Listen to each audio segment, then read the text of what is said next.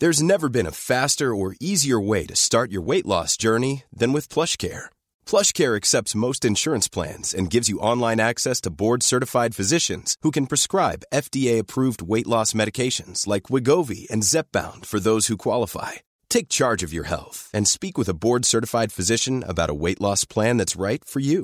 Get started today at plushcare.com slash weight loss. That's plushcare.com slash weight loss. plushcare.com slash weight loss. Mom deserves the best, and there's no better place to shop for Mother's Day than Whole Foods Market. They're your destination for unbeatable savings, from premium gifts to show-stopping flowers and irresistible desserts. Start by saving 33% with Prime on all body care and candles. Then get a 15-stem bunch of tulips for just $9.99 each with Prime. Round out Mom's menu with festive rosé, irresistible berry chantilly cake, and more special treats. Come celebrate Mother's Day at Whole Foods Market.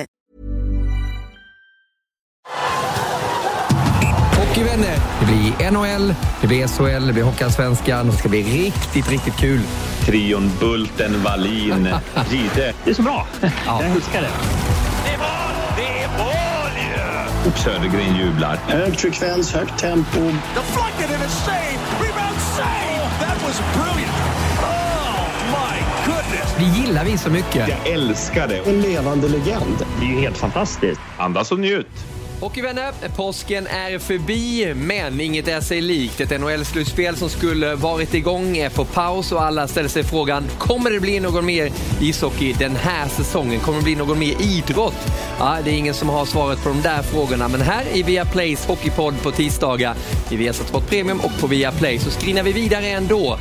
Vi har lite nostalgi, vi har listor, vi har ett hockeyquiz och vi möter många av de största stjärnorna. Så välkomna att följa med oss nu under en dryg timme. Och vi gör det både i podcastformat och i tv-format och kallar in två av våra experter, kanalens sådana. Erik Granqvist och Rickard Wallin finns med den här dagen. Kul att se er och eh, Erik, hur är läget med dig? Ja, det, efter en mörk vecka så såg jag ljuset när du tipsade om VM-krönikan. Vi var i Nashville tänkte jag det här var ju trevligt. Och sen fyllde ju våran vän Rickard Wallin 40 år då blev jag glad igen. Välkommen till andra perioden Valle. Tack så mycket. Tack så mycket. Det, man får vara glad åt eh, det lilla nu för tiden. säga. Men det, ja, det är speciella tider på, på alla sätt och det var det att fylla år också. Även om, eh, jag vet inte, det, det var väl ungefär samma när man vaknade upp. Kanske något stelare ändå på fredag morgon. Hur firar du, Rickard?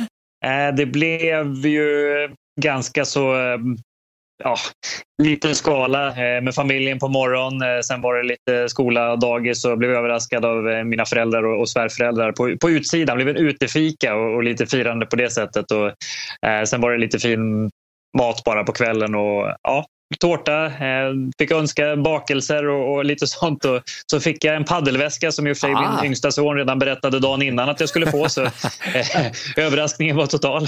Ja, men Men jag är jättenöjd. Paddelväska, det är inte dåligt, det har man inte själv. Är, vi säger jättegrattis och det gör garanterat våra podcastvänner också. Nu när vi då tar tag i avsnitt nummer 275. Nyhetssvep som vanligt för att eh, sondera terrängen och det är verkligen med tunga huvuden vi noterar att Colby Cave eh, inte i liv längre. Han blev 25 år gammal bara, Colby Cave, som eh, har spelat 67 matcher i National Hockey League. Eh, drabbades ju av en hjärnblödning och livet gick inte att rädda så en hel hockeyvärld sörjer Colby Cave. Vidare kan vi notera att vi säger grattis till Tony Mårtensson som nu avslutar sin aktiva hockeykarriär. Han har vunnit VM-guld 2006, två Gagarin Cup-titlar blev det i Ryssland och 400 matcher i SHL och ett antal också i Hockeyallsvenskan. Han avslutar sin karriär i Almtuna. Och med NHL, på tal om det blir något mer spel, har NHL funderar kring att avsluta säsongen och spela på neutral mark. Det är ett av dragen man har plockat fram och spelar då utan publik också. Eh, kommer, kommer mer information om detta såklart när de vet hur coronaepidemin utvecklar sig där i Nordamerika också. Men ett förslag alltså att eventuellt då färdigspela säsongen och ha den då på neutral mark för de största stjärnorna där. Vad säger du om det Erik? Ja, vi var inne på det för några poddar sedan att de, de tänker utanför boxen nu. Jag hörde bossen Batman där i NHL. Han var på CNN och pratade just om North Dakota, spela där på neutral mark. alltså, hitta alla möjliga sätt för att avsluta säsongen. Men jag refererar till en mörk vecka eh, när det är de här coronatiderna förra veckan. Eh, ser lite ljusare ut på det idag, men jag tror fortfarande inte att vi kommer få se NHL-säsongen avslutad 1920. Ja, på tal om avslutat, Tony Mårtensson då eh, lägger skridskorna på hyllan. Vad är ditt främsta minne av eh, Tony, Rickard? Mött honom åtskilliga gånger. Oh, främsta minne? Jag kommer ihåg eh, Tony Mårtensson, liksom Henrik Zetterberg och Mattias Weinhandel och bröderna Sedin. Alltså, mina första minnen kommer ju från, från juniorlaget, hur, hur de såg ut på den tiden. Och det, det är häftigt att fått göra eh, alltså den resan in i elithockeyn tillsammans och sen sett hur, hur alla de här killarna haft fantastiska karriärer. Och Tony eh, var en sån där som eh, växte in i, i kostymen både i juniorlandslaget och seniorhockeyn och, och utan att ha en sån personlighet som att han tog för sig speciellt mycket så gjorde han ett väldigt stort avtryck vart han än kom. Och, eh, spelsinnet eh, jag vet inte om det har varit så många som har haft bättre spelsinne än vad Tony har haft. Eh, det var en, eh, det var en lurig herre att spela mot. Det minns man väl kanske framför allt. Och sen fått äran att spela tillsammans i Tre Kronor också några gånger så fick man njuta av hans konster. Och det är bara att, att lyfta på hatten återigen. Det känns som att man tackar av en efter en av de här ja. gamla kompisarna man har haft sedan den tiden. Men, men som sagt, jättefin karriär och eh, det känns eh, som att han verkligen gjorde så gott eh, han kunde med att spela in nästan hela vägen in i 40-årsåldern. Så lite Jaggervarning på Tony då. ja, sannerligen. Jag läste en intervju på hockeysverige.se där han erbjuder sina tjänster till att eventuellt bli en powerplay-coach, kanske uppe i Dalarna i Leksand. Det var ett av de här lagen som poppade upp då. Har ju ett brett kontaktnät där. Thomas Johansson är ju som är sportchef, känner ju Tony väldigt väl såklart.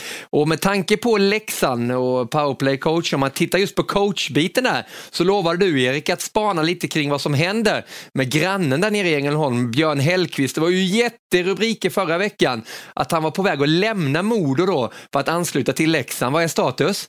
Ja, fördelen med att bo här i hockeystaden Ängelholm bara ett slagskott ifrån ishallen är att man springer på folk. Jag har varit i kontakt med Björn så att jag har bra information och statusen är att helt enkelt att Thomas Johansson, sportchefen i Leksand, ringer till honom och undrar om man kan tänka sig att träna Leksand och då svarade Björn ja till det och sen ringde Hans Abrahamsson upp, sportjournalisten på Sportbladet och, och då var han frispråkig och berättade det här att han skulle mycket väl kunna tänka sig att spela i Leksand. Och jag vill ta ett perspektiv. Dels vill jag säga att jag har själv aldrig brutit avtal. Sen jag skrev mitt första kontrakt som 16-åring när jag gick från Boden till Luleå så har jag alltid fullföljt mina avtal. Det är en grundvärdering i mig själv. Men om jag tar klättrar upp på berget och kollar ur Hellqvists perspektiv så kan jag se så här att han är ju en, en jätteduktig lagbyggare, det vet vi från Malmö och det vi sett han har gjort i Modo. Där fick han ju inte avsluta den här säsongen som det var tänkt. Och jag tycker 99 procent av livet är en förhandling. Och i det här fallet så, så kan jag se en vinna-vinna situation. Hellqvist har tömt sig totalt där i Modo tycker han med att bygga det här laget som nu har raserats i stort sett helt. Thomas Johansson och Leksand vill ha hans tjänster och nu blir det en förhandling. Nu måste de betala för det. Han har en out i kontraktet år 2 och 3 för 300 000. Jag skulle säga att Leksand köper ut eh, Björn Hellkvist från Modos kontrakt för säg en halv miljon kronor och från idag så slutar hans, Modo betala hans lön. Det skulle de över hela sommaren. Det skulle de spara en miljon på. Så då får de in en och en halv miljon.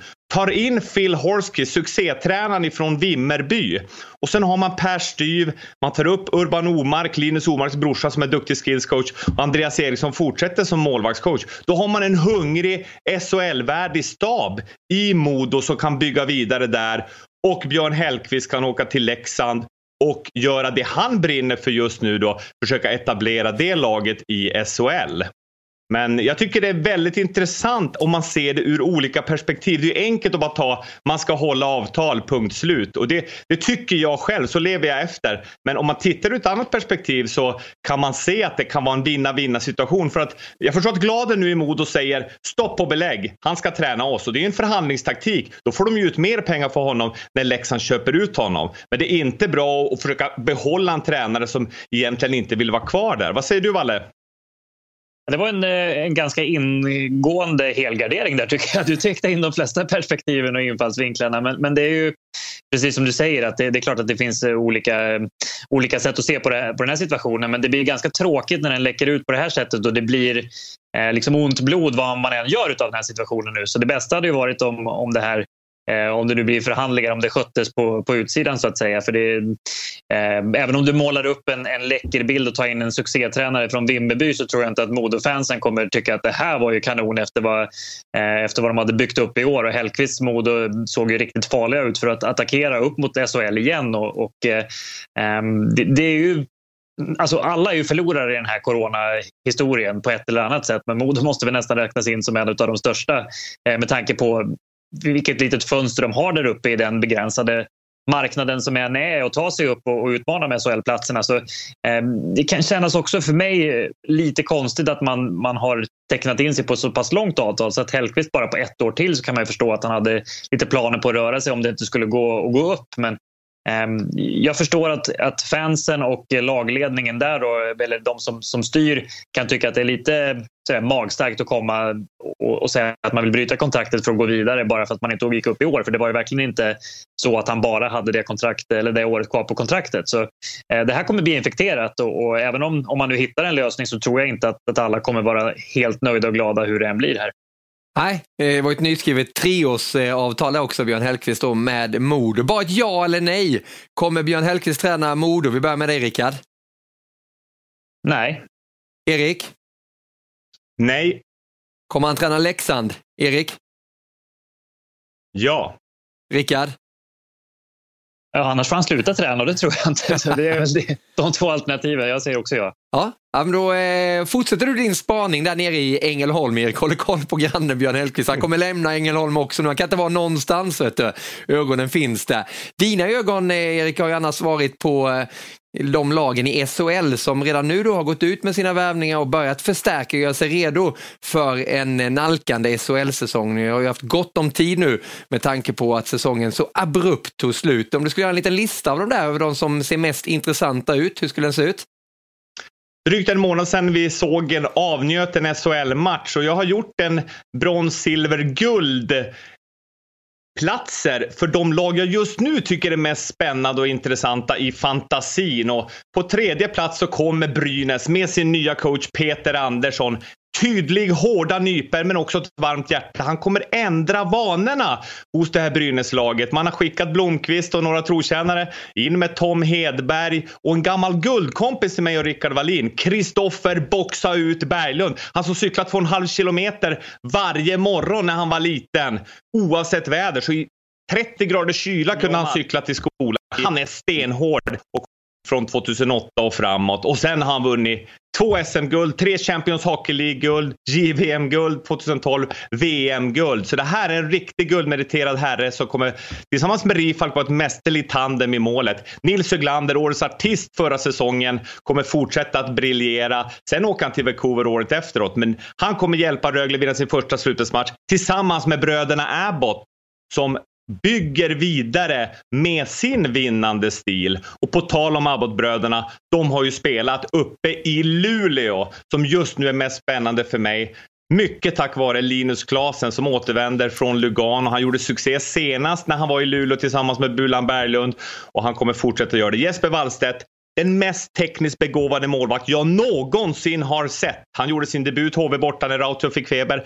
Han och just David Bergju Rautio kommer att fortsätta att förgylla. Bulan Berglöf var med om vann guld 96. Nu är han huvudtränare. De är spännande. De går för andra herrguldet. Luleå är det mest intressanta laget just nu för mig. Ja, Bra, då kan du andas eh, lite där. Ni som lyssnar på podcasten märkte att det var en Granqvist i hög form. Ni som tittar på det märkte att det hackade lite där innan vi kom igång då med eh, Johan Gustafsson då, som ska ansluta till Rögle. Man ska heta Granqvist så kan man prata länge och mycket och intressant. Men de där tre lagen, Valin, Wallin, kring Färjestad där. Vad hände i din gamla klubb? Eh, det är väl lite stiltje här. Man har gjort klart på målvaktssidan och eh, tagit in eh, eh, den norska målvakten. Nu får du hjälpa mig Erik här. Haukeland. Haukeland, eh, bra. Jag vill inte säga fel. Eh, han eh, kommer ju att komplettera med Arvid Holm till nästa år. Så jag träffade eh, din eh, efterträdare, får vi väl säga, masken Maciek Swoosh här i helgen och han är väl den som sitter lugnast i båten. Annars finns det en hel del att göra där i, i lagbygget i Färjestad tycker jag. Um, det är ju klart att Linus Johansson, eh, lagkaptenen, lämnar. Marcus Lillis Nilsson eh, lämnar också poängkungen i hela eh, SHL. Så det är stora skor som kan fyllas och det som gör mig mest bekymrad och eh, förvånad förvånad att Per Åslund inte har skrivit nytt kontrakt. Det hade för mig varit en självklarhet att se till att eh, en sån kille eh, är tryggad för framtiden. Han har aldrig varit bättre vågar jag säga och har han ändå varit pålitlig under många år. Eh, vill vara i Färjestad, är en fanbärare, gör alltid en kedja bra. Så det hade jag tyckt var en automatisk förlängning men av någon anledning så, så verkar det kärva Eh, och det mm, gör att man känner sig ännu mer osäker på, på lagbygget eh, i det här läget. Men ja, jag vet inte om det är bra eller dåligt att sitta med, med, med, korten öppna så att säga när man går in i säsongen. Men det är klart att de här lagen som Erik räknar upp, de har ju varit tidigt ute och, och känns relativt klara. Så eh, vad, vad är vi inne i nu? Mitten av april. Det är lite tidigt att, att börja säga om eh, hur det kommer bli när vi går in i säsongen, när den nu börjar också. Men det är klart att det, eh, det känns lite, lite svajigt här i Karlstad, det måste jag säga. Om vi lämnar Karlstad och tar oss till eh, 031-området Göteborg. Frölunda var inte med där. Hur mår Frölunda tror du Erik? Intressant. De har ju kontinuitet i ledarstaben där. Lehtaler, Sjöström som är på toppen och sen Roger Rönnberg, eh, Kristoffer Näse. Men Viktor Stråle nu lämnar och det är ju väldigt intressant att det är några assisterande coacher som har lämnat och jag såg att Roger Rönnberg eh, uttalade sig om att han har ett väldigt driv Stråle men lite sämre tålamod. Eh, och eh, han kommer nog mest troligt att hamna i Brynäs tillsammans med Peter Andersson där. Men, men Frölunda det är ju den vinnande organisationen. Det var de enda som vann ett mästerskap förra. Det var ju CHL-titeln de tog hem återigen. Och de kommer att hitta ett nytt sätt. Men just nu är det en del frågetecken, bland annat i tränarstaben. Vem ska man ta in som forwardscoach vid sidan av Rönnberg och Kribba Näslund?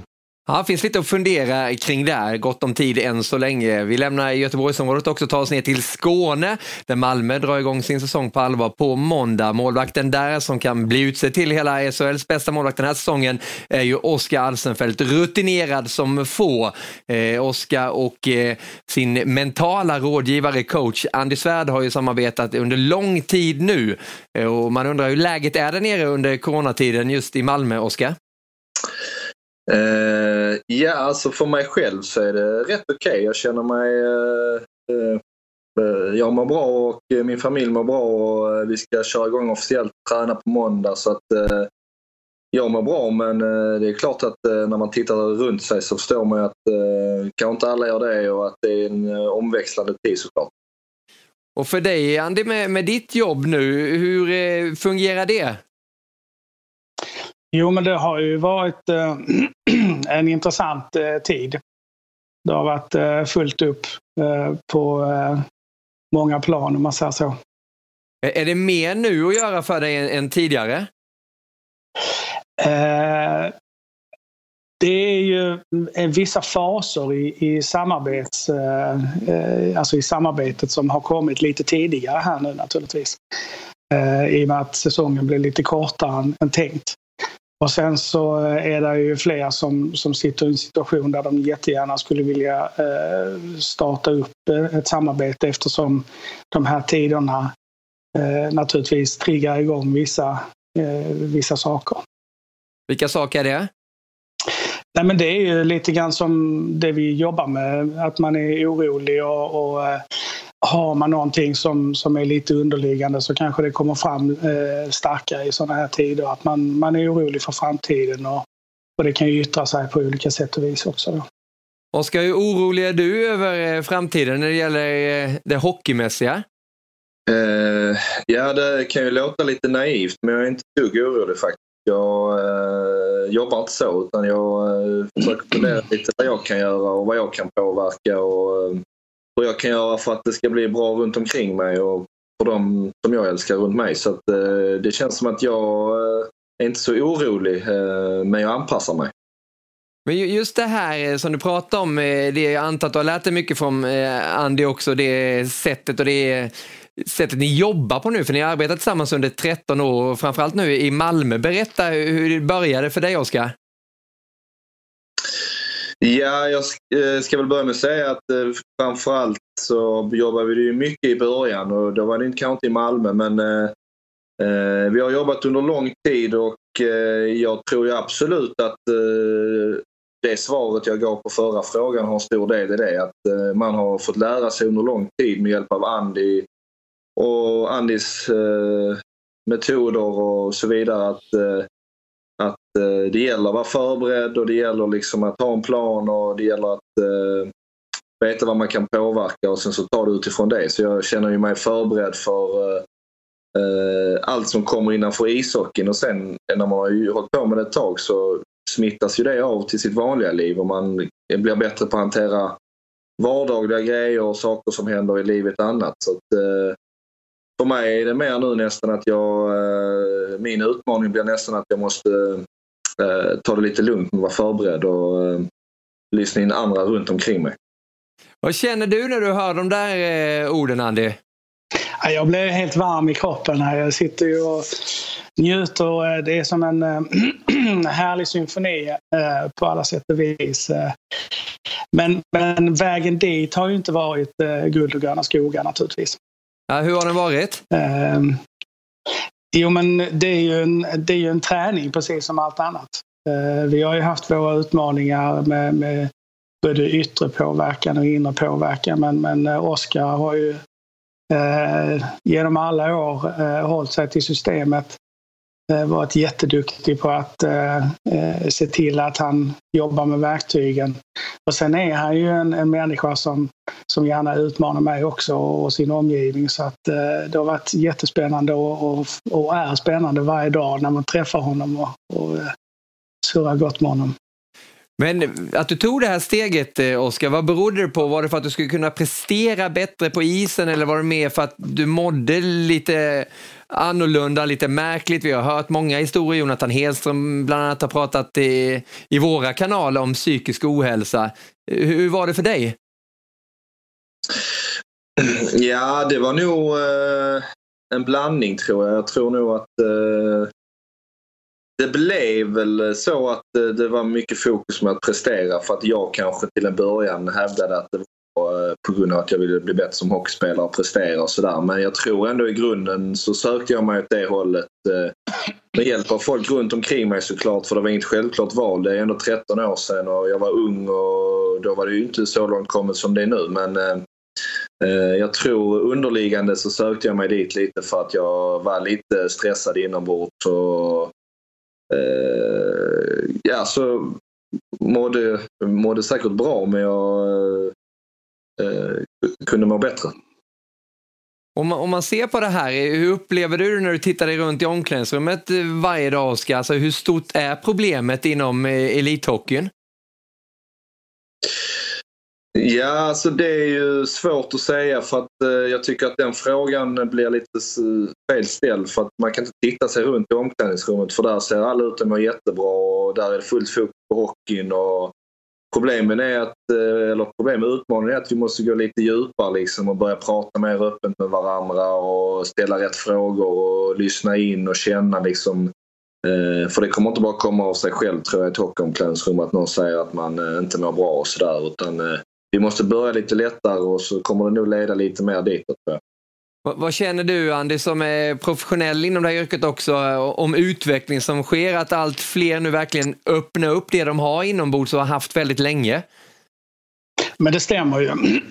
för, för många år sedan när jag började en gång i tiden så Eh, då hände det ibland att eh, folk satt i bilen och ringde in eh, från mobilen och sa ja, har de gått nu? Och, och så smög de in bakvägen.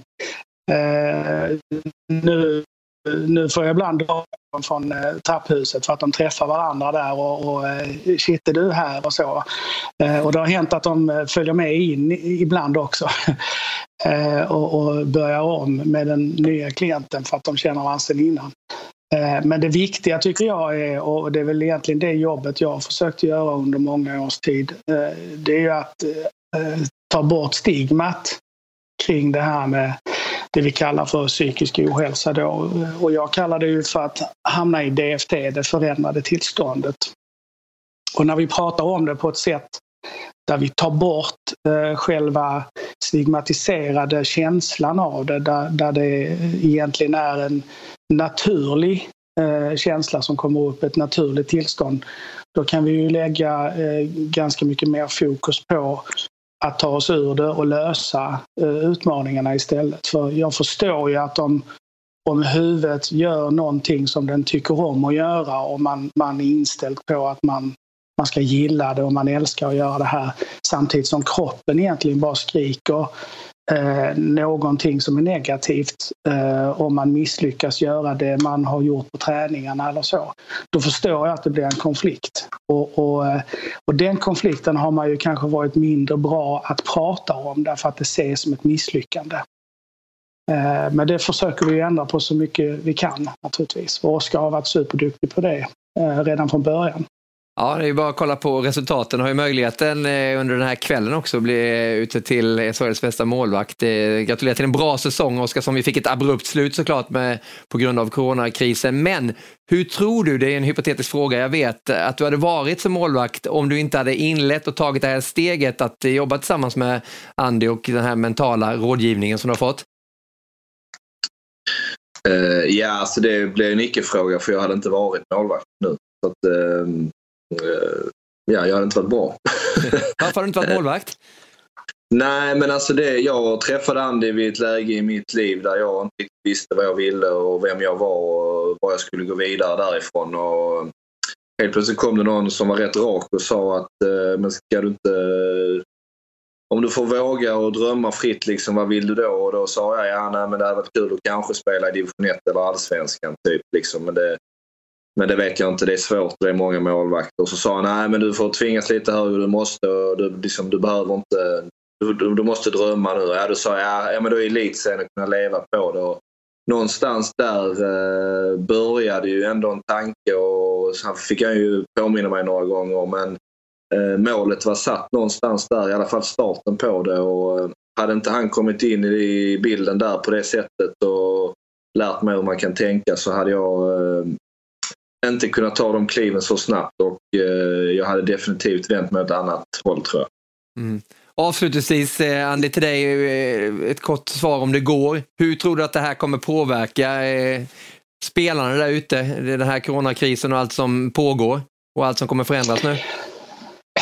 Alltså, I grund och botten så tror jag att de flesta killarna och tjejerna som, som eh, är sportsligt involverade någonstans, eh, speciellt inom hockeyn, de, de har rätt så bra koll på, på läget.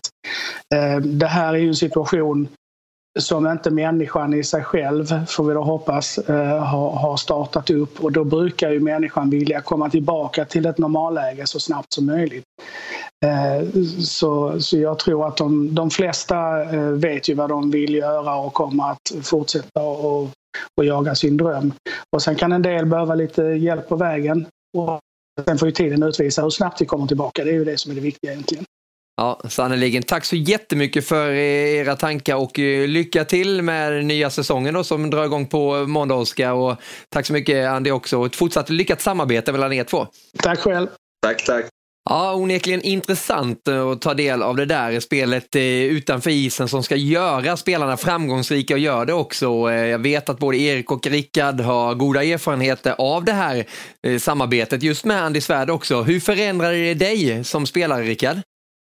Det förändrade mig som människa så att spelaren Rickard Wallin kunde spela de sista åren av sin karriär. Annars hade jag också vänt mig åt annat håll i, i tuffa perioder som var för mig när jag fick min ryggskada som eh, ja, eh, egentligen höll på att avsluta min karriär. Så lyckades eh, Andy ändå hålla mig på rätt kurs. Och jag har haft så himla mycket nytta av de insikterna, kunskaperna om mig själv som Andy har hjälpt mig att hitta. Och jag önskar verkligen att jag hade haft dem mycket tidigare i min karriär. Och framförallt tror jag när jag var borta i Nordamerika så hade jag haft enorm glädje av att kunna hantera yttre påverkan på ett helt annat sätt än, än jag hade då. Men man gör ju så gott man kan med de förutsättningar man har och jag vet att de som har Andy i sitt stall har bättre förutsättningar än de som inte har det. I alla fall enligt mitt, mitt sätt att se det.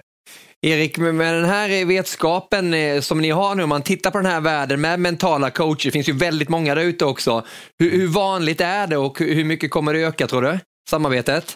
Det kommer fortsätta öka. Tidigare var det individuella idrottare, det var golfare, tennisspelare. Eh, de som visste att allt hänger på sin egen prestation men sista tio åren har vi sett en enorm utveckling, tack och lov, att många lagidrottare också tar fullt ansvar för sin egen prestation och, och just lära sig hantera press och stress och det som Andy kallar för det förändrade tillståndet som är en naturlig reaktion på en viss situation. Men många kan ju inte hantera det och prestera därför bättre på träning och får inte ut max av vad de kan av sin potential när de väl ska prestera. Plus som, som Rickard säger att man får verktyg som man kan använda sig av även i det vanliga livet när det kommer till att vara i ett arbetslag som vi är på via Play. Vi kommunicerar med varandra och är tydliga med förväntningar, hur vi vill uppfattas och så vidare. Och det gör ju att på alla områden så kan man ha användning av att ha en mental coach som bollplank. Ja, sannerligen lyckat. Eh, spelare som eh, har kommit långt och eh, kan det där med att hantera press. Det är ju många av våra största stjärnor i världens bästa liga, National Hockey League. NHL anordnade förra veckan en presskonferens med fyra utav de här profilerna. Oliver Ekman Larsson som befann sig hemma i Tingsryd, Niklas Bäckström som befinner sig i Washington, Victor Hedman satt i Tampa och Mika Zibanejad var på plats här i Stockholm. Och de fick frågan på den här presskonferensen om vilken svensk som har varit bäst under den här säsongen. Bäste svensk i år, han är med på det här samtalet, är Mika. Han har haft en fantastisk säsong i New York och leder laget. Eh, så att det var imponerande att följa. Så att, framförallt den här femårsmatchen mot, mot Beckis och grabbarna, det var, det var helt sjukt. Så att, jag säger Mika. Får du fortsätta Mika då efter, efter den hyllningen? Ja, ja um, ja, jag vet inte. Jag, jag, tycker det är imponerande hur Elias Pettersson har, har eh, eh, fortsatt hur han, eh, hur han var förra året. Och, eh, nu spelar vi inte mot dem så ofta. Eh, kanske bättre fråga till, till Oliver hur han är under, eh, under fler matcher, men han, um, han ser, bara bli, ser ut att bli bättre och bättre för, för varje match. Det, det är en intressant spelare att följa från andra hållet i alla fall. Niklas, är det, är det Mika från dig också eftersom han gjorde fem mål mot just er? Ja, han körde, han körde över oss förr. Så. Äh, men Mika har varit otroligt bra. Och, äh, även fast man var i det andra laget så gläddes man åt att han... Just den matchen var alltså helt otrolig. Det var... Vad fan håller du på med? Nej, men det var, han har varit, han har varit äh, den bästa. Han har ju som sagt tagit Rangers på sina egna axlar och närmar sig slutspel och det, det är imponerande. Sånt, sånt betyder mycket när man värdesätter spelare tycker jag. Eh, Oliver då? Jag får väl instämma med Niklas och Viktor. Jag tycker att eh, Mika har varit eh, fantastiskt bra. Det är väl skönt att vi bara hann spela en gång mot dem den här säsongen. Så att, Eh, men det är många bra svenskar. Eh, så att, eh, men Mika är väl den som har varit ja, men, riktigt bra. Ja, men fortsätter, fortsätter på det Mika. Ditt målsnitt den här säsongen är ju ruskigt bra. När säsongen, om den kommer igång igen, tror du att du kan fortsätta på samma sätt? Eller hur, hur går tankarna kring det? Janne Bengtsson från NHL undrar den frågan.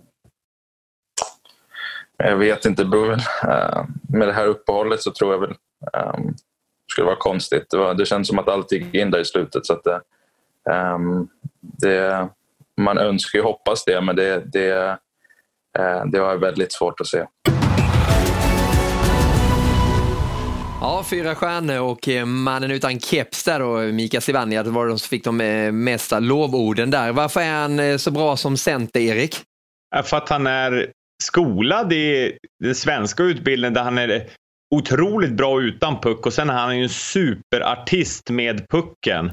Och redan från första dagen där i New York så blev han ju bara bättre och bättre för varje vecka. Det har varit några skador som har stört men annars har han varit fenomenal. Och det här året fram till det här breaket kom så var ju den spelaren som har gjort flest poäng och makalöst målsnitt som de pratar om. Och han är ju den stora lysande stjärnan nu på Manhattan tillsammans med Panarin där i New York som har snabbat på sin ombyggnad tack vare förstärkningar och att Mika haft en explosionsartad utveckling. Och tänk att han tradas mot Brassard, Rickard. Vilken trade när man ser tillbaka på det.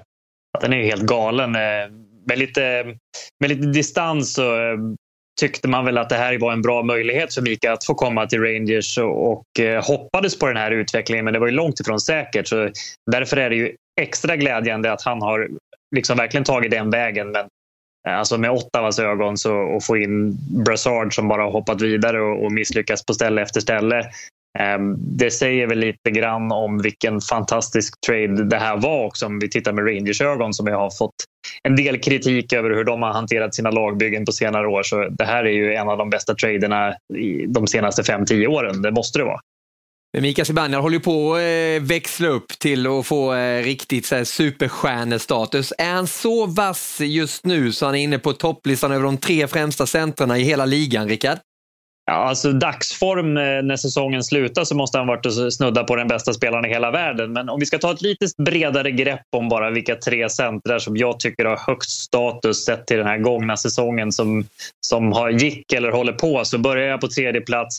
Trots en lite skakig säsong med skador också så Sidney Crosby, en lista utan honom som eh, topp tre på centra. Det går inte att göra i, i min bok i alla fall. Han eh, har ett ruskigt bra poängsnitt även om Eh, säsongen har varit, som sagt varit lite upp och ner både för honom och Pittsburgh så tycker jag att han är så pass komplett och man vet att han alltid nästan kliver upp som bäst när det behövs som mest. Och kombination av artisteri, hårt jobb, ehm, ödmjukhet, you name it. Alltså Sidney Crosby är den, den moderna centerns eh, skolbok. På andra plats så har vi en kille som är lite från samma ställe. Han är från samma ställe som Sidney Crosby, Nathan McKinnon, eh, som gör allt som, som Sidney gör fast ännu snabbare. Eh, och han har ett vassare skott i mitt tycke. Han har ju eh, i ett par säsonger varit kanske, eller lett eh, NHLs mest sevärda kedja med Rantanen och Gabriel Landeskog. Och när han kommer i en mot en lägen så kan precis vad som helst hända. Alltså Nathan McKinnon han hamnar på plats nummer två av centrar i NHL den gångna säsongen för mig. Och även om han har gjort fantastiskt mycket bra så är det ändå ett litet hopp upp till första platsen. Eh, för där behöver ni ju inte vara speciellt förvånade att hitta Connor McDavid som är NHLs bästa spelare, världens bästa spelare. Erik brukar säga universums bästa spelare. You name it. Alltså, han är sevärd. Han är allting utom en vinnare i slutspelet. Och det fick han ju inte chansen att ta sig till i år. Så det är väl det enda som man kan sätta på minuskontot att han inte har visat upp den briljans som han har gjort i grundserien på slutspelsnivå i NHL. Men det kommer, gott folk. Var så säkra. Även om det är Edmonton Oilers vi pratar om så det är Gretzkys arvtagare det här Connor McDavid och han, eh, han är lite NHLs ansikte utåt tycker jag. Och jag vet, ni kommer säga, var det Leon Draisaitl? Eh, han är också center. Ja, fast han är också ytterforward med Connor McDavid. Så jag håller honom utanför det här. Så, så har vi tagit det från början. Men det finns ju jättemånga centrar, så ni får gärna fylla på här. Ja, men jag fyller gärna på och skickar en fråga till Erik när det gäller just centra. Tittar man på det här nu så är de väldigt poängstarka centrarna. På de tolv eh, främsta platserna i NHLs poängliga just nu så är sex stycken centra där. Hur viktigt är det att en center producerar poäng, tycker du Erik? Eh, om man spelar i toppkedjan, framförallt i toppkedjan, då ska han ju vara otroligt bra offensivt och stabil defensivt. Som Crosby är ett bra exempel på det. Det är därför han har vunnit precis allting också. Eh, jag vill lyfta fram Bergeron som som centrar ju världens bästa lina med Marchand och Pasternak också. På tal om att vara grymt bra utan puck men leverera offensivt men inte på den här nivån som, som de på Valles lista gör. Han vill ju mer Selke då som bästa defensiva forward. Men Tänk när, när Kanada har vunnit de här OS-turneringarna, när de vann World Cup när vi var i, i Toronto tillsammans 2016.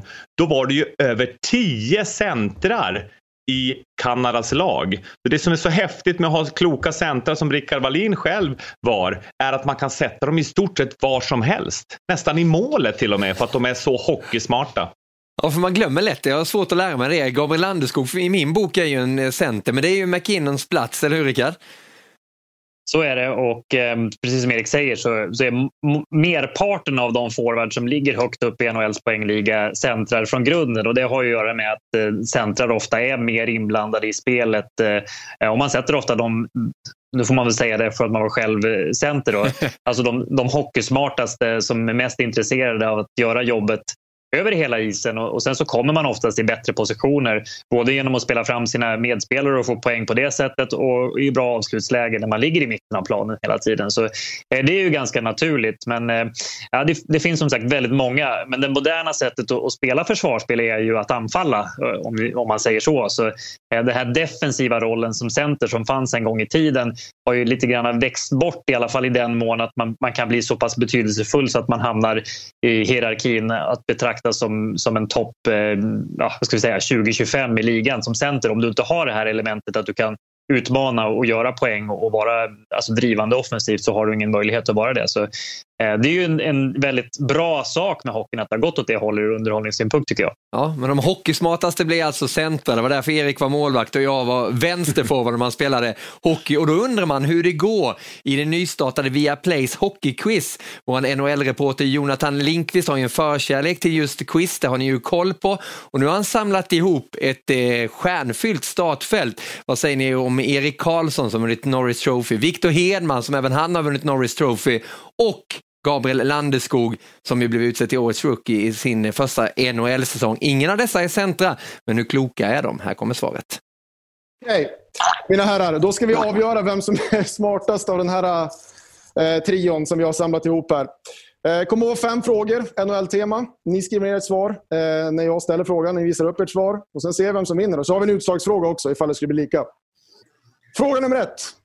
Viktor och Gabriel är två av tre svenskar som har blivit vald tvåa overall i NHL-draften. Vem är den tredje? Varsågod och skriv.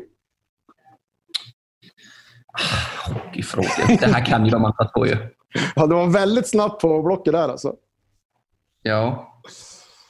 Okej, okay, ja, jag chansar här. Jaha, då kör vi. Då får ni varsågod och visa svaret. Ja. Jag vill titta på Viktor först. Nej, Beckis var fyra? Nej. Vi har fått eh, Beckis från no, Viktor, Foppa från Erik Karlsson och rätt svar från Gabriel Landeskog. Daniel Sedin. Den där var bra gjord. Nej, den var bra. ja, tack, tack. Den är inte lurig. Okay. Jag, att jag vet att Beckis var fyra. Det stämmer ja, mycket den... bra. Får man extra poäng om man vet det? Nej. Foppa var sexa. Viggan, jag fattar inte Viggan. Du ska skämmas på riktigt. Sitter i Modo-kepsen och kan inte den. Den är lite dålig.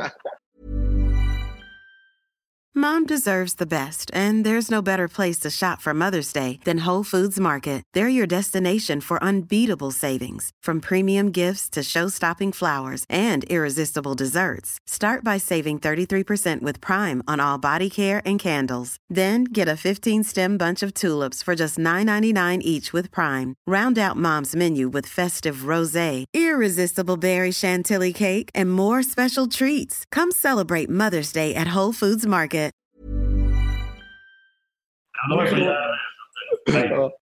Okej, okay. fråga nummer två. Ranka er tre efter poäng gjorda i karriären. Mest poäng i etta och sen i fallande ordning. Ni måste sätta det i rätt ordning för att få poäng. Ja, får jag se då. Vi, eh, mest poäng först och sen i fallande ordning.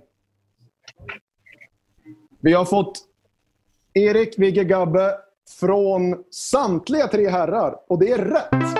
Hur mycket, hur mycket, Erik är ganska klar ledning här med över 100 poängs marginal. Då kör vi fråga nummer tre här då. Eh, vi har ju två Norrisvinnare med oss.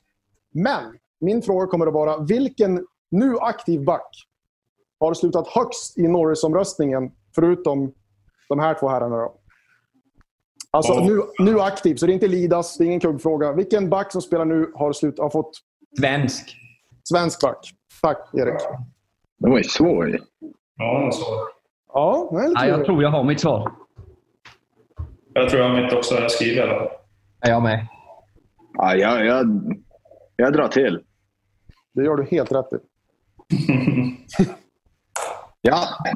Då får vi be om svaren. Douglas Murray. Vi har fått Oliver Ekman Larsson från Viktor och Erik. Vi har fått ah. Rålis från Gabbe och samtliga har fel. John Klingberg har blivit sexa två gånger. Vad sa du? John Klingberg har blivit sexa två gånger. Oliver ah. uh, Det var en bra fråga, Jonte. Frågan var bra. Tack. Ja, lite lurig. Då får ni se vad ni tycker om nästa fråga. då. Okej. Vem av följande är inte lika lång som vår reslige vän Viktor? Är det Magnus Samuelsson, Michael Jordan, Vladimir Klitschko eller Zlatan Ibrahimovic? Nej, men är lika lång. Ja, tre av de här är alltså lika lång som Vigge och en av dem är antingen längre eller kortare. Vigge, hur lång är du då? Kom igen. Vad kan det vara? 1,95? Jag tror jag chansar. Jag har, jag har en bra chansning. Jag tror han är... Den här killen längre, tror jag. Är alla redo? Ja. Då ska vi se, då får vi med oss svaren. Vi har fått Michael Jordan från Gabbe och från Erik. Och vi har fått att Magnus Samuelsson är kortare från Viktor. Det är fel. De här två herrarna är båda 1,98. Det är även Vladimir Klitschko, den gamla tungviktsmästaren. Men Zlatan är bara 1,95. Ah. Ja, vad är ställningen då, Jonte? Ja, om du tar poäng nu så vinner du. Eh, och, någon, och ni måste ju då eh, ta poäng. Fråga nummer fem. Jag har alltid tyckt att Gabbe ser ut som en snäll version av Dolph Lundgren. I, I vilken Rocky-film i ordningen spelar Dolph Lundgren Ivan Drago? I vilken, vilken av dem? Ja. Hur många är det? Ja, Det är ju vet typ man inte. 13 stycken. Åh, herregud. Det här är en klar, Viktor. Jag med. Okej, då ska vi se då. Vilken Rocky-film spelar Dolph Lundgren Ivan Drago? Vi har fått två från Viktor, tre från Erik och det blir en jordskredsseger för Gabbe som har rätt. Rocky fyra. Snyggt! De gick ju på tv här borta för inte så länge sedan. Han satt ju och kollade på dem säkert. Ja. Men du, vi har ju faktiskt vi har ju en andra plats här som ju är lika. Det kan inte vara. Vi måste ha en utslagsfråga. Utslagsfrågan som är förberedd. Gabbe, du kan ju få gissa bara för att styla också om du vill. Gemensamt i grundseriesammanhang. Hur många ramträffar har ni tre haft tillsammans? Vi säger, vi säger närmast, närmast utan att gå över, så att jag slipper räkna så mycket. Jag, jag har haft tre i min karriär. Så...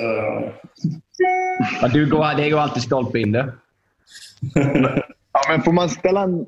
Jag kunde inte vara med egentligen, men får man... hur många matcher har du, Vigge-? Vad har du? Uh, en miljard. Ja, Typ 700? Ja, 700... Hur, hur har du fått reda på det rätta svaret då? Det är ju helt omöjligt. Jag har kollat. Det här är helt För orimligt det, för det här har jag suttit och kollat video på alla era matcher och räknat själv. Förmodligen. Okej, då får vi be om svar här då. Gabriel har gissat på 310. Och vad har vi från Erik? 299. Och vad har vi från Viktor? 102. 102. Och jag kan meddela att vi har en tvåa i tävlingen och det är Viktor. Ja! Rätt svar är 116. Nej! Då, var man ju orimligt högt. På NHL.com finns det statistik på det här. Och enligt Ja, det, det, så, är, den är, det är opålitligt. så har eh, Vigge 30, Gabbe 36 och dunderstolpskottet Erik Karlsson har 50. Säger det. Stolpe ut. Ja, stolpe ut alltså för e- Erik Karlsson. Han såg gladast ut ändå tycker jag i Viaplays hockeyquiz där med Jonathan Lindqvist. Hur bra är du att quizza Erik? Jag är eh, lika tävlingsinriktad som dem i alla fall. Jag känner igen det här att, att de, man såg hur mycket Landeskog ville vinna det där bland annat. Så grattis till den segern. Annars så är jag mest domare när vi leker sällskapsspel hemma. Yvonne brukar dra igång det, men vi gör säkrast i att jag är domare. Annars blir det... Ah, det kan bli lite hårda ord annars. Ja, det är rätt. Hur mycket tävlar man om att det blir etta i en eh, kommande draft? Nu vet vi inte när draften kommer ske eftersom den är uppskjuten ett tag här. Eh, Men hur viktigt är det tror du Rickard? Det är väl eh, klart att det är en fjäder i hatten att gå som nummer ett. Det, det är ju inte att sticka under stol med det. Eh, det kommer ju med lite extra ansvar och lite extra press i och för sig. Va? Men eh, i år tror jag inte att det är någon speciellt stor grej att tävla om. För det kommer vara rätt klart att det är Alexis Lafreniere som, som kommer gå som nummer ett. Det är väl alla ganska överens om. Och inte minst när säsongen avslutades som den gjorde så har ju liksom, ja, det bara blivit mer och mer klart eh, vad jag förstår. Men eh, ibland så är det lite, lite mer öppet och, och då kan det bli svårare för lagen mer än för spelarna vem som man ska ta tror jag. Eh, det, är- det är inte så lätt att sitta på första valet när det inte är självklart utan det brukar utkristallisera sig Eh, oftare än, än inte, eh, om jag minns rätt, att, att det är oftast ganska klart vem som kommer gå som nummer ett. Så, eh, sen så är det ju inte det någon, någon självklarhet, men just eh, när man får välja så, så där högt då, då, brukar det finnas någon spelare som man är rätt säker på. Alltså.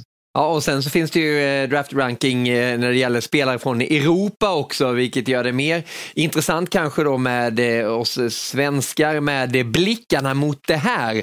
För där är det en hel del blågula flaggor högt upp på drafttoppen i Europa. Det är Tim Stützle som vi såg under junior-VM, den tyska blivande stjärnan som toppar. Holtz är tvåa, Anton Lundell, finländaren trea och Lucas Raymond på fjärde plats. Och så sa du då Helge Grans som är sexa och även Noel Gunle Luleå spelaren på nionde plats. Vad säger du om eh, rankingen här i Europa, Erik?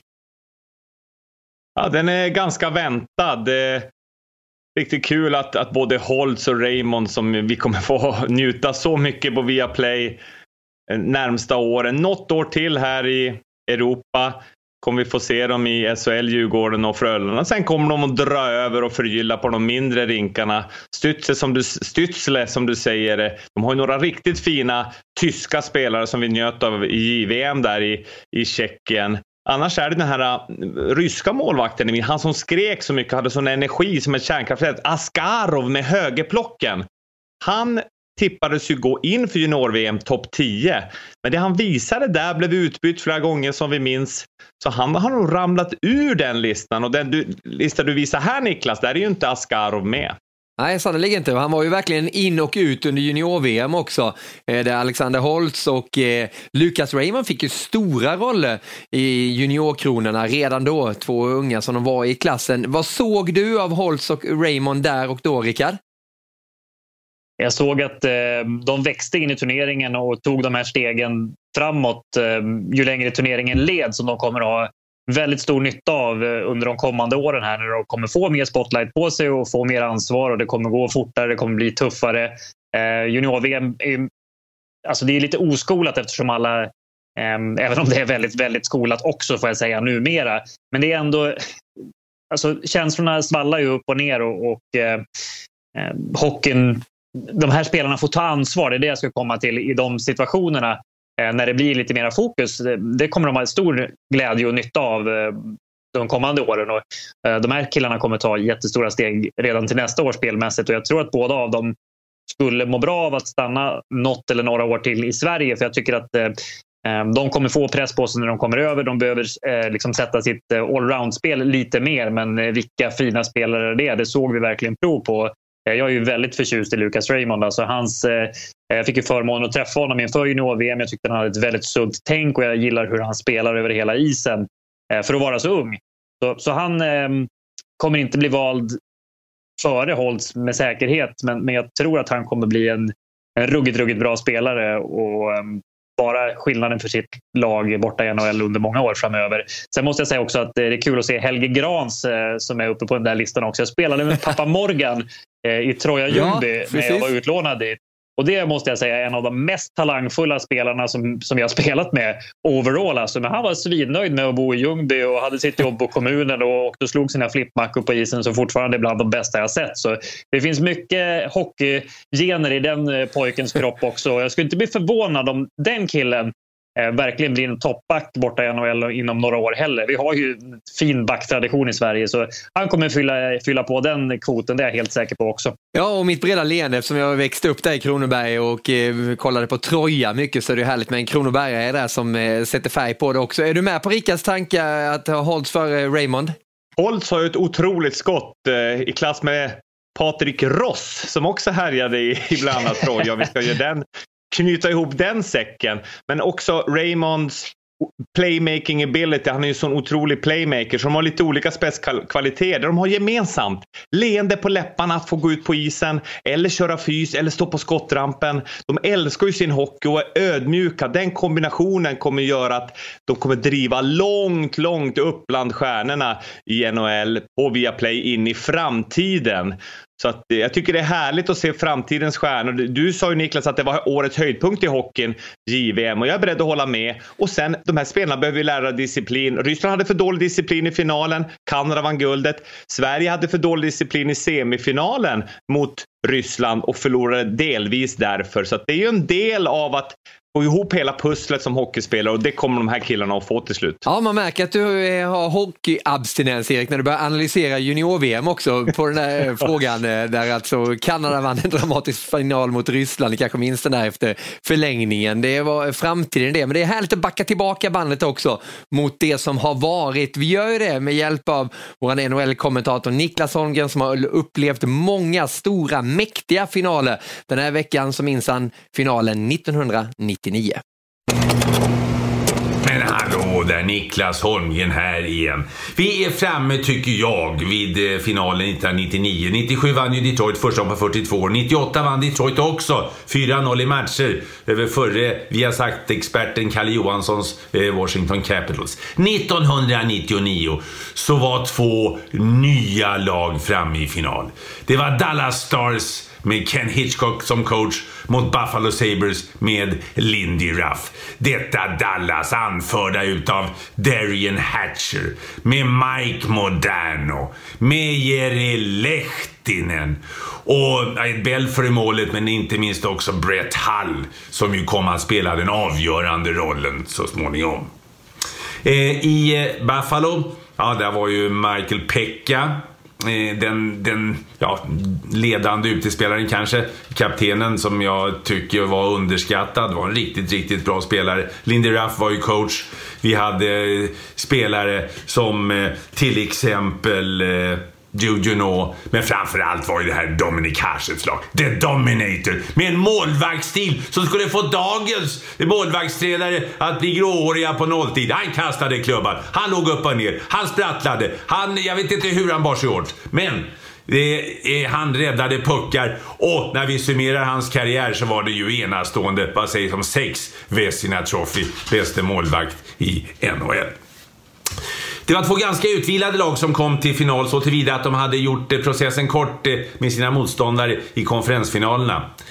Buffalo hade vunnit 4-0 i matcher mot Ottawa Senators i sin konferensfinal medan Dallas Stars hade vunnit eh, i fyra raka mot Edmonton i sin konferensfinal. Men i finalen blev det jämnt, det blev tätt, det var bra försvarsspel, det var bra målvaktsspel. Två av matcherna till övertid, två avgjordes på uddamålet, en match avgjordes med, med, med två mål efter ett mål i öppen kasse. Så att det var tätt och det var eh, ovisst verkligen. Och vi kom fram till den 19 juni. Marine Midlands Arena i Buffalo. Det var där det skulle avgöras. 1-0 gjorde Jere Lehtinen för Dallas i den första perioden. Finländarens tionde eh, slutspelsmål den säsongen.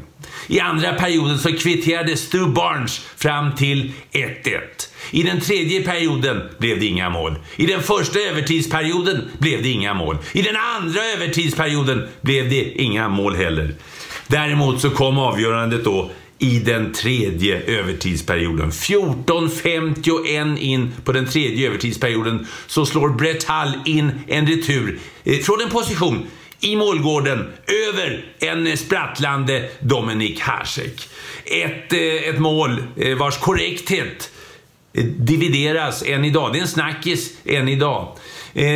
Det hade kommit en regel som sa att man inte fick vara i målgården när man gjorde mål. Men regeln var väldigt luddig. Eh, hade man kontroll på pucken i målgården så skulle det godkännas och det var det som, som domarna då eh, höll sig till. Men det är fortfarande som sagt en, en, en eh, smaksak på vad man hade sina sympatier. Eh, om man tycker det skulle vara godkännas eller ej. Nu ville hunden in här också. Bara en sån sak om vi pratar om den här finalen. Nej, det var, det var häftigt. Det var en häftig final och eh, Dallas blev alltså eh, Stanley Cup-mästare för första och hittills enda gången. Dessutom är det den längsta finalmatchen, avgörande finalmatchen i eh, NHLs historia. 14.51 in i den tredje övertidsperioden. Brett Hull, Dallas Stars Stanley Cup-mästare 1999.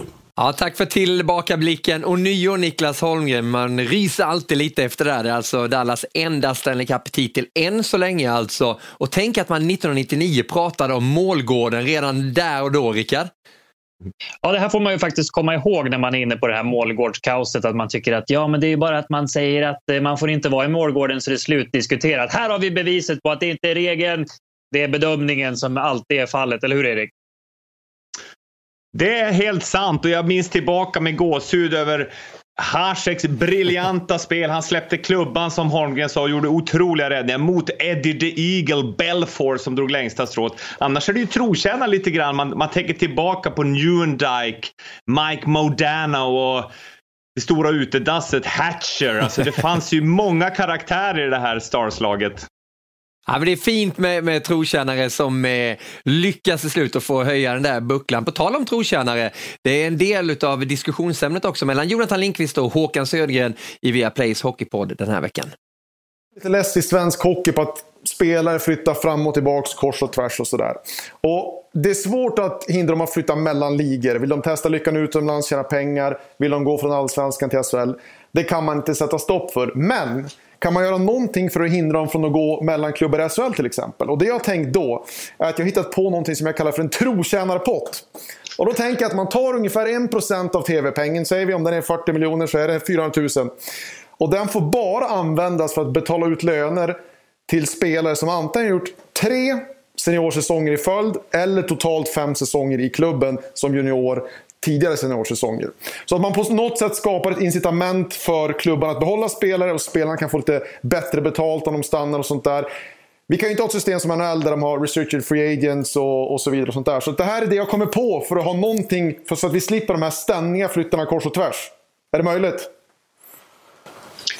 Alltså allting är ju möjligt för det är en förhandlingsfråga hela tiden. Eh, det här är ju mellan Unionen, Siko alltså, och, och, och klubbarna, SHL då, som det görs avtal varje dag, kollektivavtal. Va? Så allting är ju möjligt men generellt alltså, så måste man ändå påstå det att är, är det någonting som ska... Alltså, vad heter det? Pacta sunt servantes. Avtal ska gälla. Mm. Det är ju det egentligen som går på det hela. va?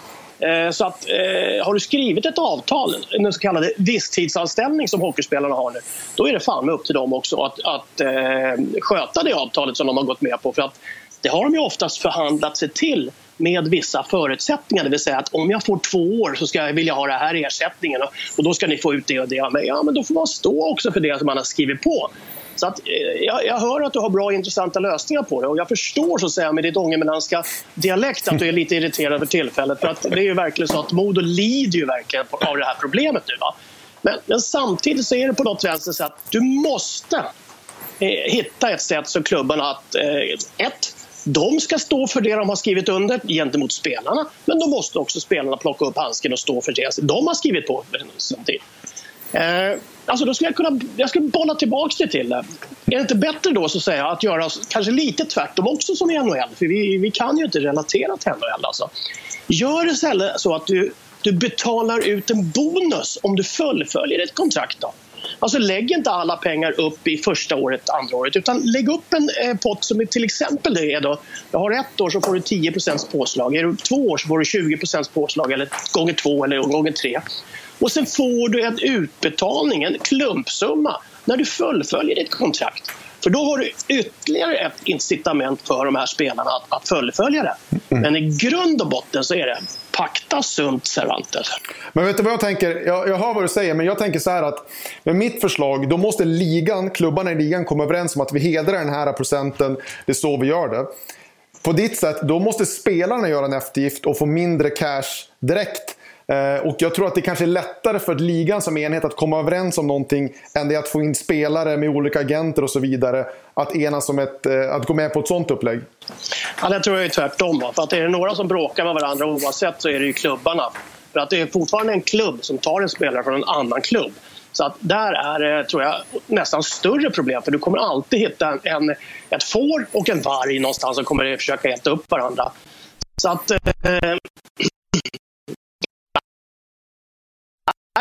jag, jag, tror att det är som sagt eh, hitta en överenskommelse med klubbarna. Det har man ju redan gjort. Alltså Bosmandomen 95, det är 25 år sedan.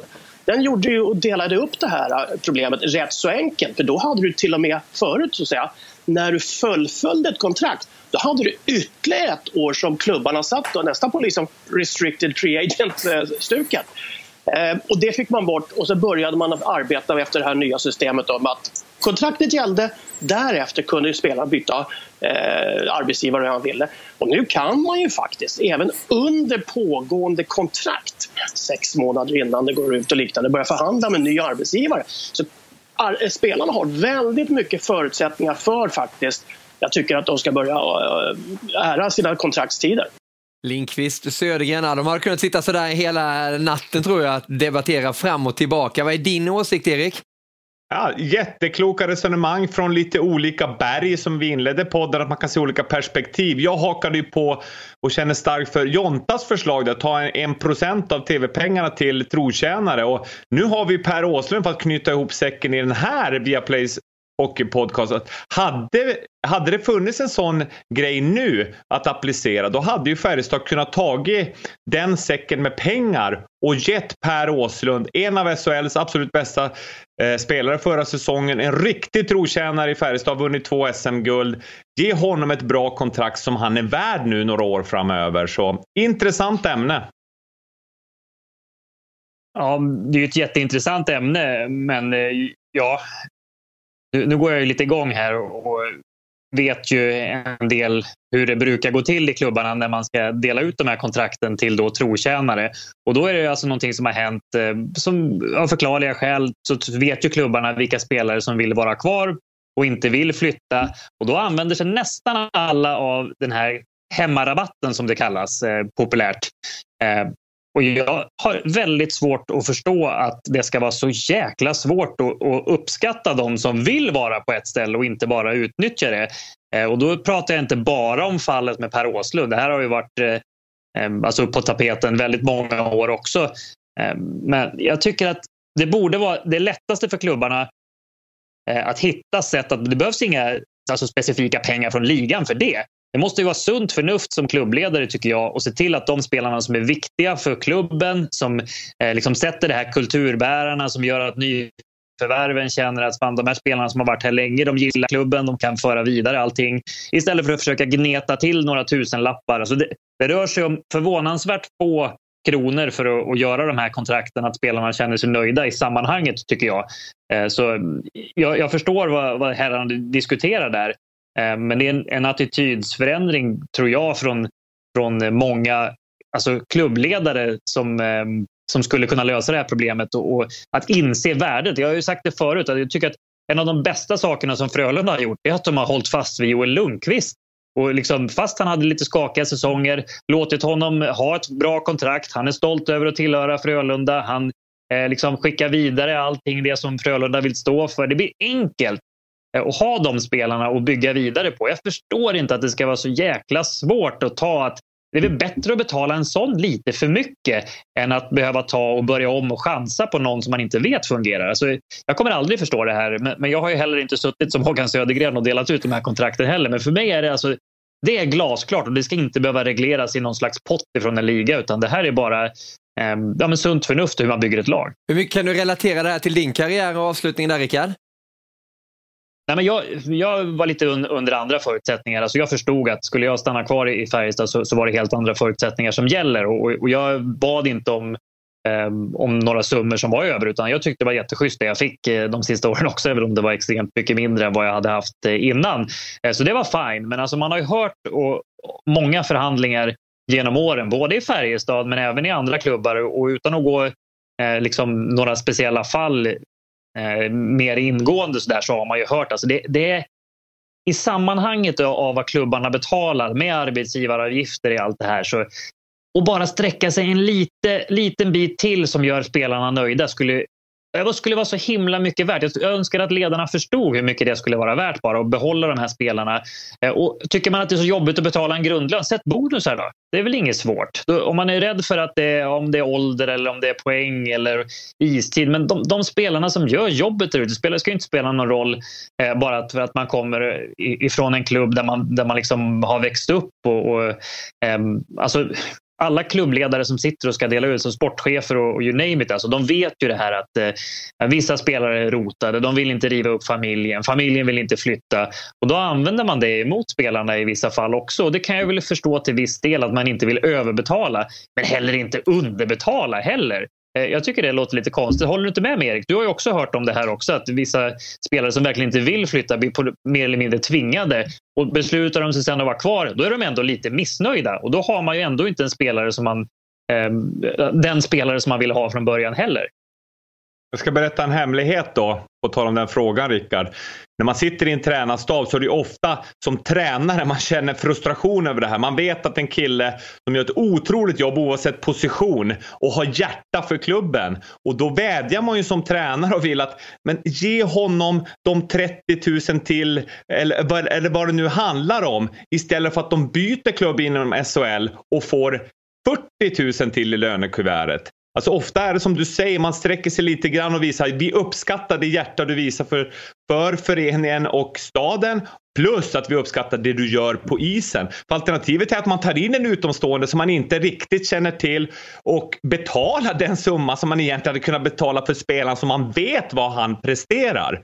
Gustav Lindvall är ett bra exempel i Skellefteå. Eh, inte förrän andra klubbar börjar buda på honom efter succésäsongen då, oj, nu kommer han upp i en lön där han är marknadsmässig plus att han har stort hjärta för klubben. Så det här är ett otroligt intressant ämne och jag vill se dig som sportchef en vacker dag, Valle. Det skulle vara intressant. Jag tror du skulle göra det jättebra. Men jobba vidare med oss här på Viaplay några år till. Det, det, det, är lätt att vara sportchef eh, när man sitter här i, liksom, och inte har något ansvar att dela ut pengarna. Det, det, förstår jag också. Eh, men om jag tar en annan parallell till vad Färjestad gjorde med, med Gustav Rydahl under säsongen Eh, här hade vi en spelare som han signade jättebilligt eh, och kom in till Färjestad utan några förväntningar egentligen alls på sig. Sen så helt plötsligt så är han första center. Då gav man honom ett, eh, ett nytt kontrakt och, och istället för att bara haha, vi har honom billigt ett år till, signade upp honom. Det är lite den andan jag tycker att man borde oftare kunna se som fördelarna som, som klubbledare. Att eh, liksom hålla de viktigaste spelarna med lokal anknytning nöjda. Och Det är möjligt att man överbetalar men det är ofta så små Ehm, i sammanhanget pengar det rör sig om. Så ehm, jag tycker att man ska vara extremt rädda om de profilerna och det är lite grann det som har blivit också att, ehm, att man tvingas att söka sig vidare eller kanske ut i Europa för att tjäna lite pengar och sådär.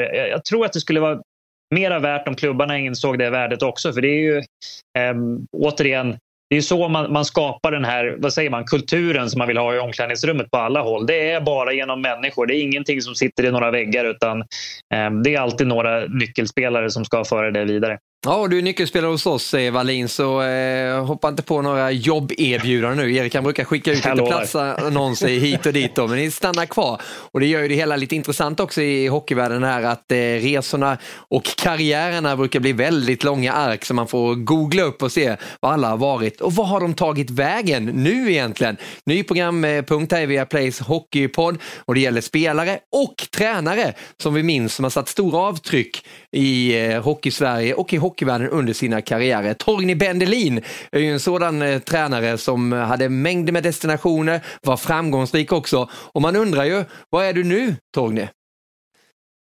Jag finns hemma på Gotland, hemma på ön. I närmare bestämt Djupvik på södra delen av Gotland. Då. Om man, om, om man tittar kring det hockeymässiga, vad, vad håller du på med där Torgny? Ja, jag är pensionär kan man säga, men också gör lite små grejer så här. Och eh, det här året så har jag faktiskt, eh, ända fram till februari då, så har jag faktiskt eh, hjälpt eh, italienska hockeyförbundet lite grann. Och, eh, och varit lite mentor för deras juniorlandslagstränare och varit med och utbildat tränare där. Då. Så att, eh, jag skulle ha varit där nu också, men alla förstår ju varför naturligtvis. Ja, vad har du hört där nere från angående coronaläget och det som, som har skett och framförallt de med Italien som verkligen har varit i centrum?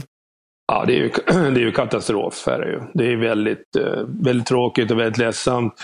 Alltså, eh, om man säger hockeydelen är ju bara i norra delen av eh, Alperna om man säger. Och, de här områdena som har varit väldigt hårt ansatta är ju, är ju hockeyområden om man säger. Så att, så det kommer att slå eh, enormt hårt på, eh, på hockeyn där, det är jag helt säker på. Och eh, nu har jag haft lite videokonferenser nu några gånger de sista veckorna här med övriga ledare och styrelse där då. Och, de säger att klubbarna kommer att minska sina budgetar med mellan 30 50 procent. Och, och, de har ju redan innan varit små om jag säger då. Så, att, så det är tufft. Ja, jag förstår detta. Men du, eh, vi blickar bakåt lite Torgny, mot eh, mm. tränarkarriären som du har haft som ju satte fart där just på Gotland då i, mm. i Roma och sedan tog det till ja. Tingsryd och till AIK också. Just det avstampet i AIK mm. där, berätta hur det påverkar din eh, tränarkarriär och framtid. Ja, ja, det var ju tre fantastiska år. Eh, jag kom ju till AIK när de hade ramlat ur eh, elitserien som det hette då, eh, 93 och eh, de hade ju ett, ett stjärnlag som eh, fick ju börja med att sälja av alla stjärnorna och några blev ju proffs i NHL och några gick ju till andra eh, elitserieklubbar då. Och, eh, så det var, det var tuffa tider om man säger och det fanns ju inte som vanligt med AIK-ekonomin. var då också problembarnet och men eh, jag antog den här utmaningen och kände att det liksom ändå fanns möjligheter. Och tillsammans med då en eh, sportgrupp som bestod av före detta gamla spelare i AIK så, så byggde vi upp ett nytt lag och framförallt med ta tillbaka många gamla AIK-spelare och eh, satte igång och träna hårt och så här. Och, så det var en riktig resa och eh, målet var ju naturligtvis att komma tillbaka till elitserien så fort som möjligt. Då, och, eh, det bar sig inte bättre att vi fick vänta till enda sista matchen. Och det är faktiskt eh, i dagarna som, som det hände. Det var faktiskt 15 april ja. eh, 1993 som, 94 eh, förlåt, som vi tar steget upp då. Och det var en sån här eh, speciell match då. Mötte Boden i sista matchen och var tvungna att vinna med tre mål. Fredag kväll i Globen, fullsatt. Jag tror att eh, 99 procent var svartgulklädda. Så det, det, var en otrolig upplevelse faktiskt. Så vi klarade det. Vi vann med 3-0 och eh, tog steget upp då. Och sen har ju tränarkarriären gått vidare och många stora klubbar då med Leksand, med mm. HV, Linköping, Malmö. Eh, mm. När du tänker tillbaka så, vilken klubb eh, fastnade du vid då? Och vad hände det mest? Ja, det, jag kan väl säga att den resan som jag gjorde i AIK var ju väldigt speciell. Alltså, och, eh, eh, sedan så... Eh, jag hade två fina år, eller tre fina år i Leksand och ehm, efter det så var det ju Linköping också och det var ju samma sak där. Linköping hade ju gått upp eh, året innan då och ramlat ur med dunder och brak och så skulle vi ju försöka ta tillbaka laget igen då. Och fick ju ånyo göra en sån här resa och eh, avgjorde i sista matchen igen. Vi mötte Södertälje uppe på, eh, i Scania-rinken då.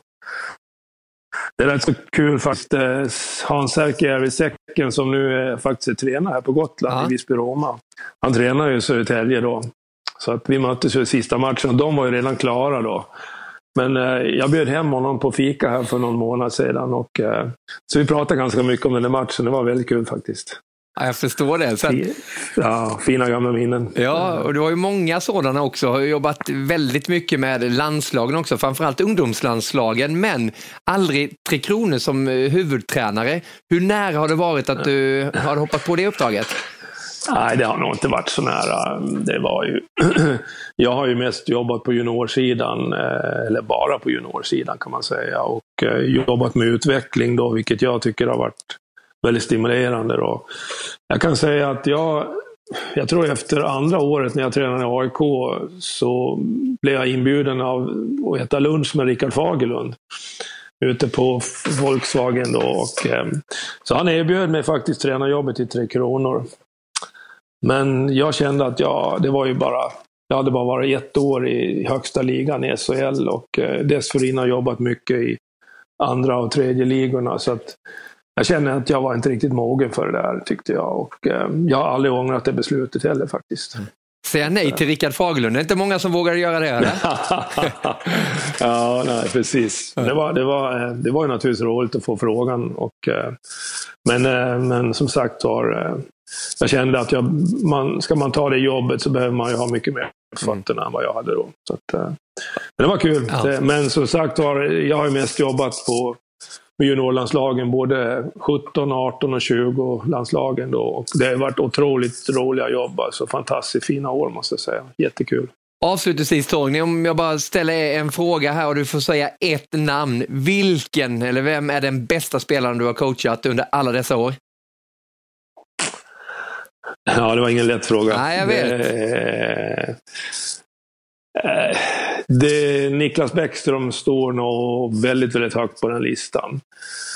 Eh, utan tvekan den skickligaste center som jag haft kan jag säga.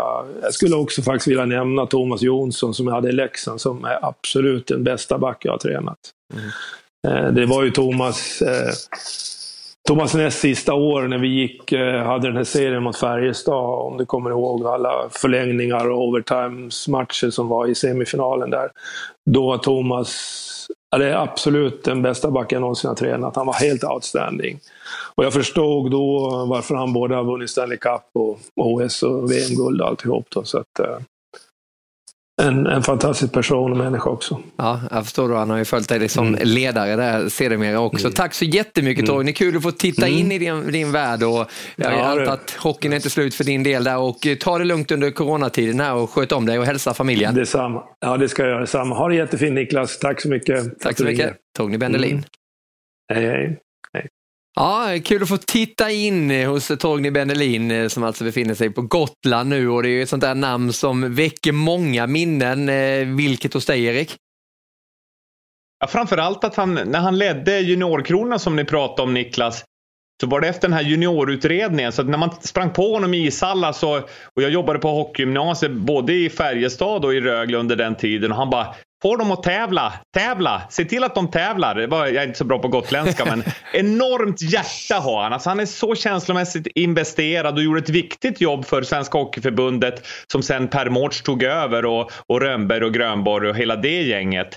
Och sen minns jag när han tränade HV71 när jag och Rickard var i Färjestad. När han mitt i slutspelet under en träning slet av sig kläderna och stod som matadoren i, i Tjuren Ferdinand och, och liksom försökte mana till passion hos spelarna. Jag minns att Petrasek och fler spelare var lyriska över det hjärta han visar. Så det är en otroligt känslomässigt engagerad coach. Har era åkriktningar korsats någon gång, eh, Rickard? Eh, dina och eh, Tony Bendelins?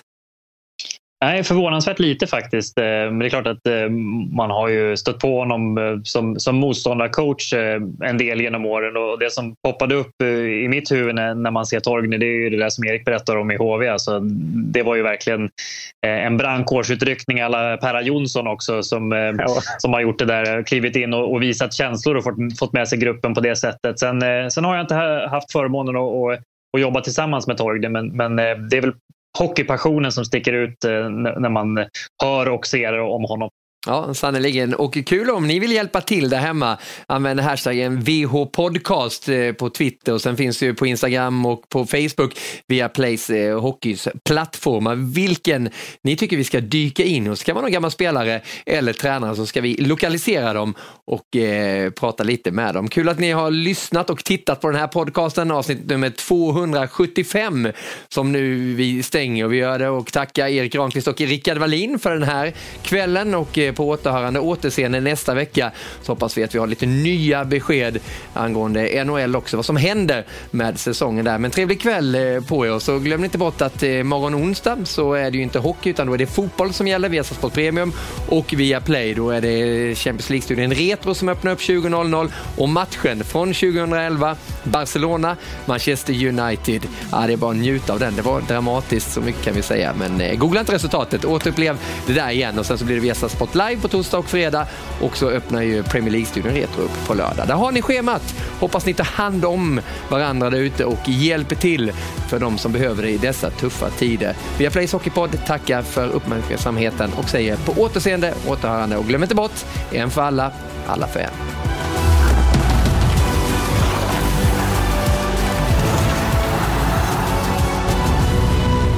Produceras av I Like Radio. I like radio.